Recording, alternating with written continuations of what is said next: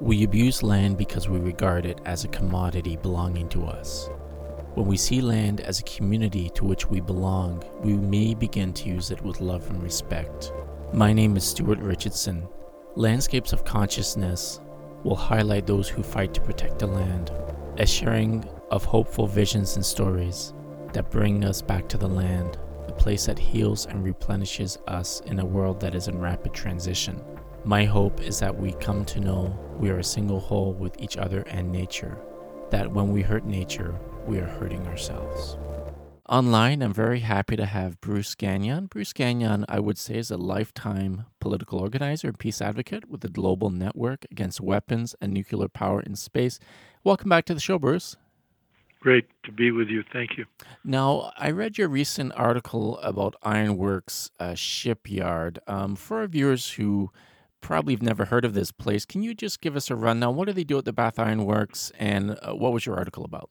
Well, the shipyard is a Navy shipyard where they build Aegis destroyers that are outfitted with so-called missile defense systems that are key elements in U.S. first strike attack planning. Basically, the way it works is U.S. launches a first strike attack on Russia or China, something that they annually war game at the U.S. Space Command. And then when Russia or China try to fire their retaliatory capability, what they have left after they've been hit, it is then that these so-called missile defense systems are used to pick off that Russian or Chinese retaliatory capability, giving the U.S. a quote-unquote successful first strike attack. So these are very provocative. They used to be outlawed. Missile defense used to be outlawed under the ABM treaty that the U.S. had with Russia, the Anti-Ballistic Missile Treaty. Both sides recognized in those days that that these were destabilizing. Whoever had the shield would have an advantage, right? When both sides have a sword, they're sort of, it was mutual assured destruction. Both sides could blow each other up equally. But then when one side introduces a shield, it gives them an advantage. And it also gives them this thought that, hey, I can actually attack these guys because I got the shield here now, because I could pick off their retaliatory strikes. So that's what they make at Bath Iron Works. And we have been protesting there. Every christening of the new ship, we do civil disobedience. And for many years, we've been doing a campaign to convert the shipyard, especially with climate change happening. You know, right. We need to be building commuter rail systems, offshore wind turbines, tidal power systems that, in fact, would create more jobs and also would be helpful to deal with climate change.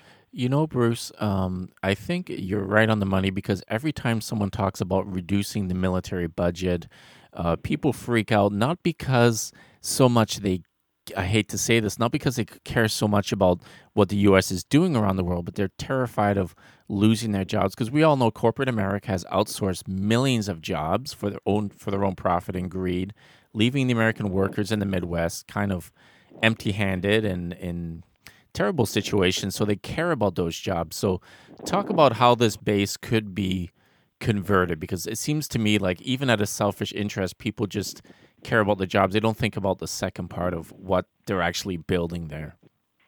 Well, you know, if we just remember World War II, when the federal government went into industry and said, okay, everything you're doing, stop, and we want you to make parachutes, we want you to make jeeps, you know, tanks, planes, et cetera, et cetera. And so overnight, the entire American industrial machine was converted into a war footing, and it's never stopped since. And so it's quite possible and quite simple, in a sense, to reconvert now to doing things that we really need, that take care of the society and our country. You know, our infrastructure has fallen apart.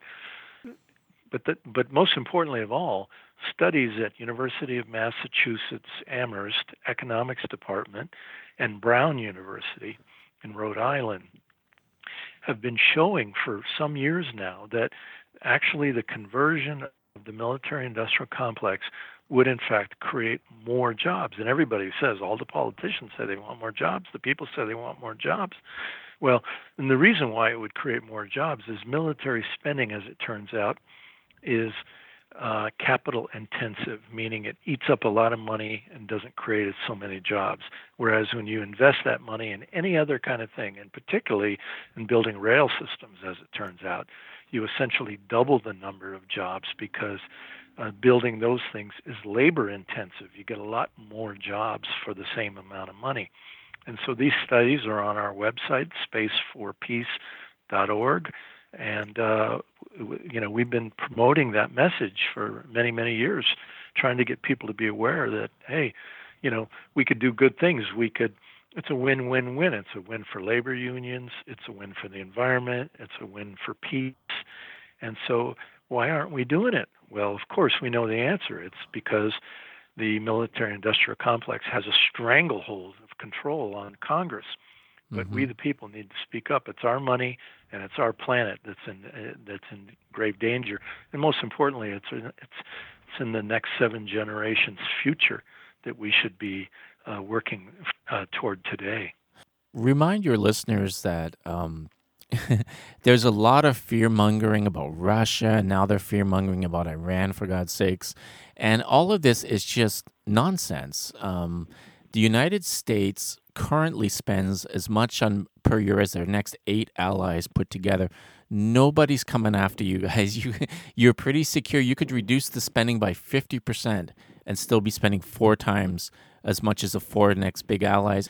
Maybe you can speak about the insanity of somehow United States is going to build themselves out of any risk, or United States is going to be at a point where they're dominating everybody. It's like the foolishness of this spending. Well, first I want to address the point you made in the start of this question, which is a really important point, and it is how the United States is basically spending $1 trillion a year when you add up all the various military pots of gold, intelligence, homeland security, you name it. The United States is spending $1 trillion a year. And the Stockholm International Peace Research Institute every year looks at global military spending, who's spending what. And in 2018, the U.S. spent 36% of the world total. And you're exactly right. When you add in France and the United Kingdom and Germany and Japan and South Korea and Italy and Australia and Canada, Turkey, NATO members, right? Mm-hmm. You come to well over 60% of the world total. Well, guess what Russia's share of the world total was?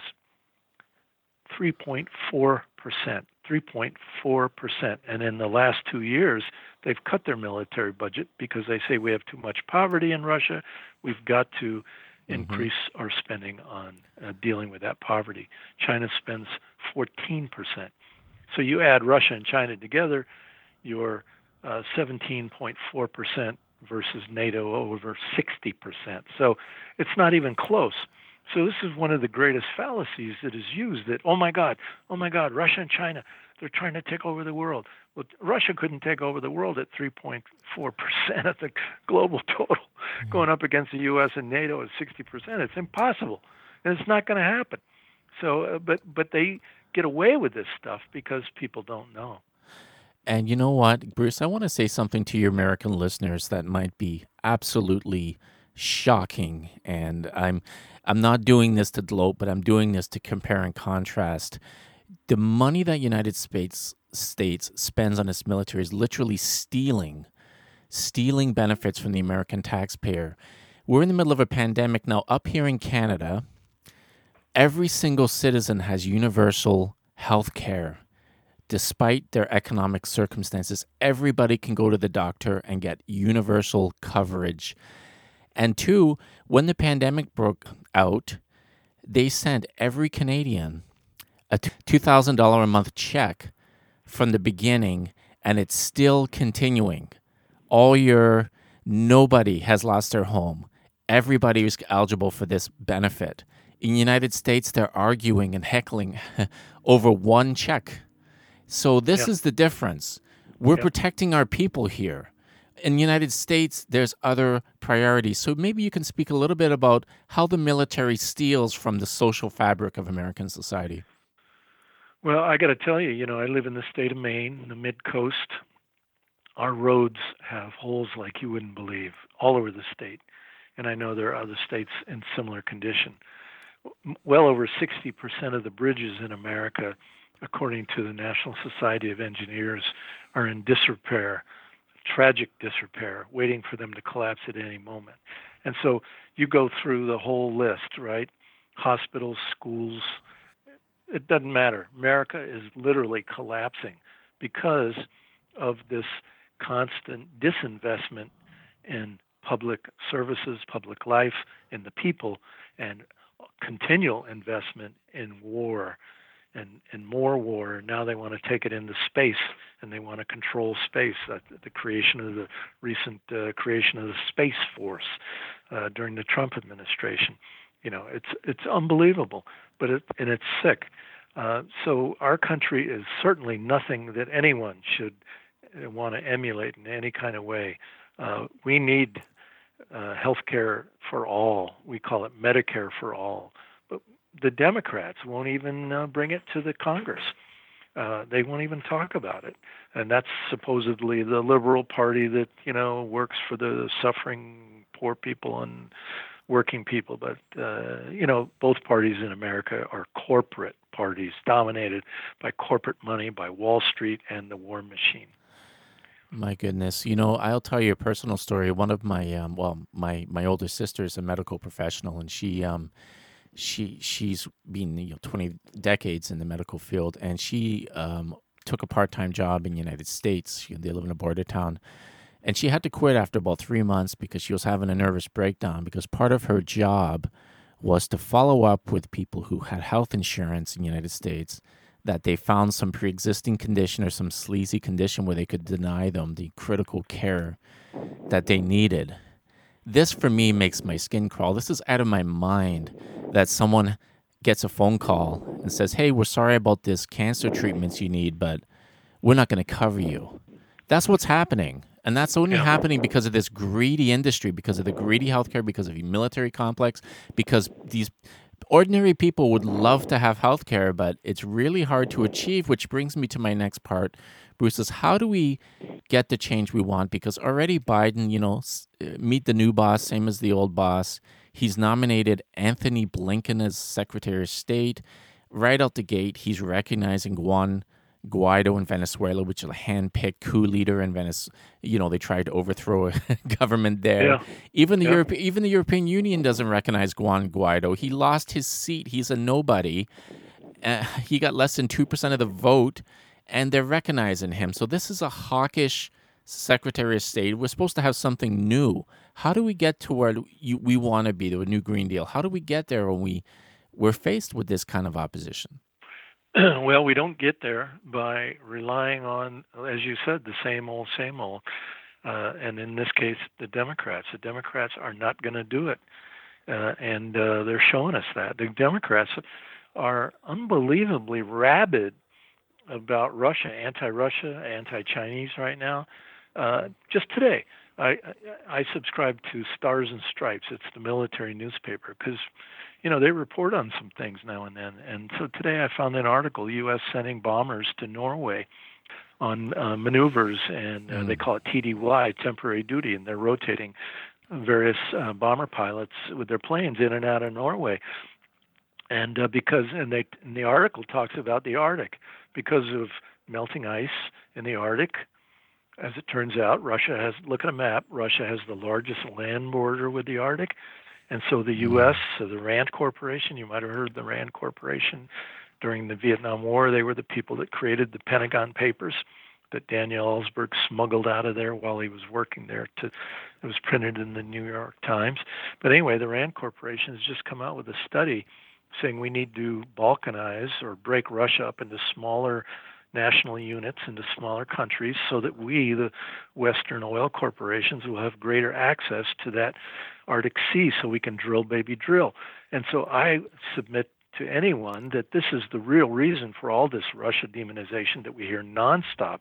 Every time I turn on the radio, public radio in my house, I swear to God, 95% of the time they're talking about Russia, and they're demonizing the hell out of Russia or China or both. And so this is what's going on. And that's the Democrats. Democrats are leading that right now. Trump was you know, the Democrats accused Trump of being Putin's puppet, which was bullshit.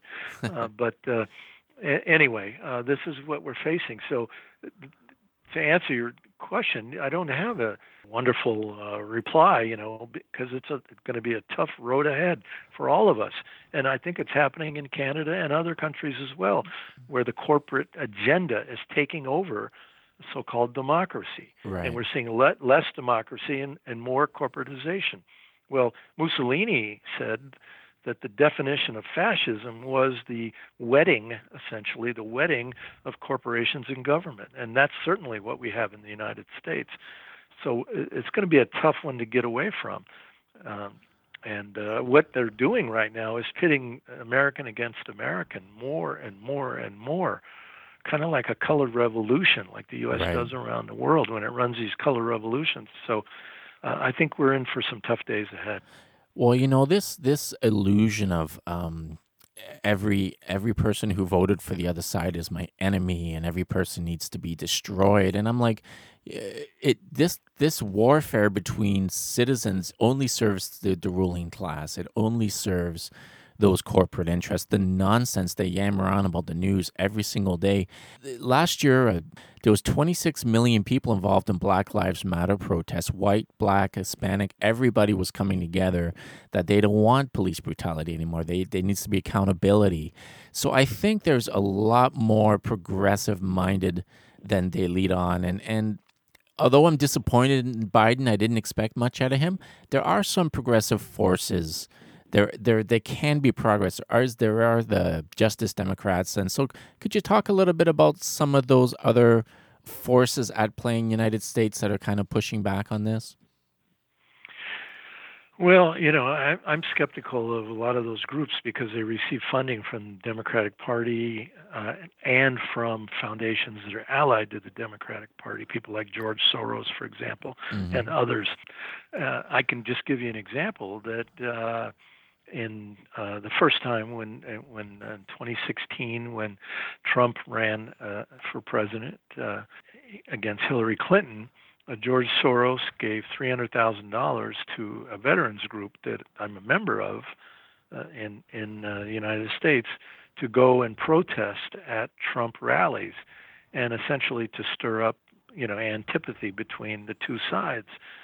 And I was opposed to that because I felt like it was, you know, being used, this group was being used for essentially a color revolution where the people are pitted against each other. So there's a lot of progressive, so-called progressive groups in the United States today that are funded to do this kind of thing unwittingly. You know, they're told just go and organize the protest, but they don't think it through and think about how they're being used. And so I'm rather skeptical of a lot of these groups right.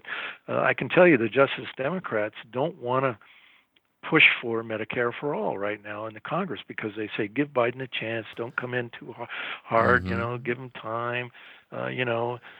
But like even Republicans by a majority want Medicare for all. You know, people are suffering right now because of the pandemic, sure. right?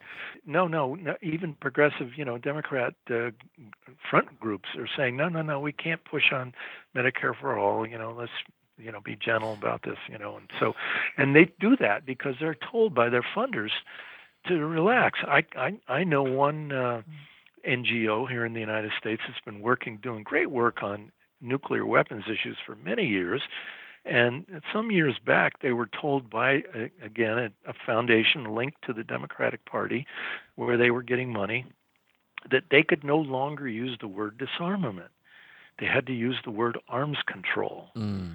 Now, arms control basically means that some weapons are acceptable, nuclear weapons in this case. Disarmament means we want to get rid of them, right? Yeah. But the fact was the Democrats were feeling too much pressure from the disarmament community, and so they wanted to take some of that pressure off. And so they put out the word through the funders that you couldn't push for disarmament anymore if you wanted any money. And, of course, people have jobs, they have families, right? You know how it works. Right. And there you go, boom. So this is what's happening in the United States for many, many years. Force the vote. was driven a lot by a podcaster, Jimmy Dore, and he was freaking out because a lot of Democrats, come on, we need to take time. It's like, no, you have the presidency, you have the House, you have the Congress, you have nothing in the way. You got delivered a big victory, and you can do it, but you're not going to do it. And that's the sad thing. And there was a joke saying only the Democratic Party could give out checks and still have everybody hate them. Only they could. Well, I'm glad to hear you mention Jimmy Dore because I think he's great. I listen to him every day. Jimmy Dore show on YouTube. He's your great. Listeners should check him out if they don't know. It's no bullshit show, man. He's a good guy. Yeah. He's a good guy, and he's taken a lot of heat for his recent. People are turning on him, and I got to say, look, we should have demanded something. We have to demand something from the Democrats. They're in charge. They have no excuses. And if we let down, we're going to get another Obama, which was massive drone attacks, bailing out Wall Street. And we can do something about this. So talk a little bit about the responsibility of pushing on the Democrats, of pushing the hand of these people. Well, let me tell you a story to illustrate an answer. In the last election here in Maine, just last November, we have a right-wing U.S. Senator, Susan Collins, Republican, been in there a long time in the U.S. Senate. And one of our friends in the peace movement, one of our leaders in the conversion of Bath Iron Works movement, her name is Lisa Savage. We talked her into running for the U.S. Senate. We got her on the ballot. We had to get signatures to get her on the ballot in the middle of winter. It was not easy, but we did it. And then she was in 4 debates. 4 out of the 5 debates that they had statewide, 2 of them were on national TV, on C-SPAN, and she was fantastic. She's a very good speaker and very smart. She was a school teacher. She retired early so she could run, and she was teaching in one of the poorest districts in Maine, and that really motivated her to run, to really bring to voice the issues of the children and parents in her school. Well, in one of the debates, they were talking about Medicare for all. Lisa was very much advocating it. And the Democrat who raised, I forgot now, $40, $50 million in the race or something like that. It was just unbelievable amount of money. Even more, the Democrat raised more than the Republican Susan Collins did. And the Democrat admitted in one of the debates when questioned about Medicare for all that everywhere I go, the very first thing people tell me is, and she's talking about Democrat voters, is we want Medicare for all. But then she wouldn't support it. She wouldn't support it because she received all this money from these corporate interests all over the country. More money came in for her from outside the state than from inside the state.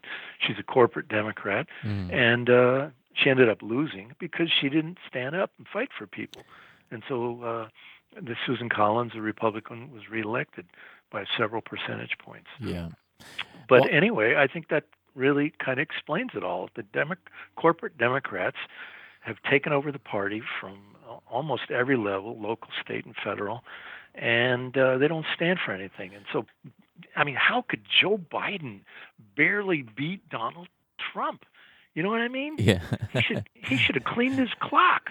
But the reason why he didn't was because people have given up on the Democrats. And so he just kind of skated by, just very, closely skated by. It's just, that's the way it is. Well, black voters in places like Detroit, Philadelphia, and Atlanta delivered Joe Biden. So Joe Biden better bloody well do something about these ravaged communities that have really suffered, because they did the same thing for Barack Obama. Right. And I got to tell you though, Obama in 8 years didn't do a damn thing for the black community across the country other than be a black man in the White House.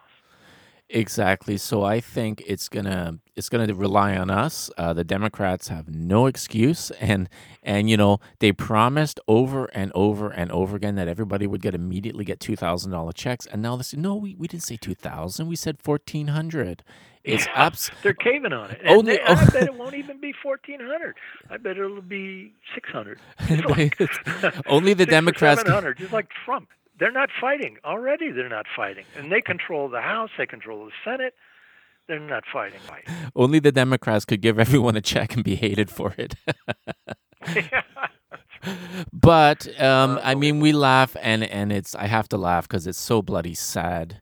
Yep. And people should be upset. I was listening to a podcast. There was an organizer in Atlanta. She says, I knocked on over 2,000 doors getting people to vote for that because they wanted that check. And now I've been turned into a liar. So he better bloody, they better come through with that, because the young people, tens of millions of people came out, lined up for 12 hours to vote, and they better deliver. And the only way they're going to do it is if the people show up, if the people come out. And I've had so many examples of here in British Columbia where the government was going to just roll roughshod over us, but we came out in large numbers and they backed off. And unfortunately, that's what it takes. So thank you for the work you do, Bruce, and for always being available for this show. And if you could give our listeners, I think the first tool is information, accurate information, and you have a public access TV show, and you have a organizing notes. So if you could give our listeners some information about how they can be in touch.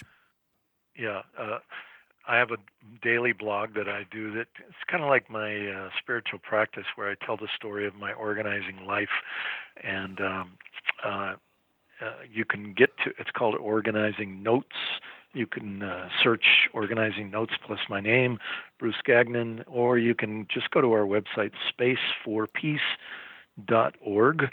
and you'll find links to both my blog, and you'll also find links to our latest newsletter just at the printer right now.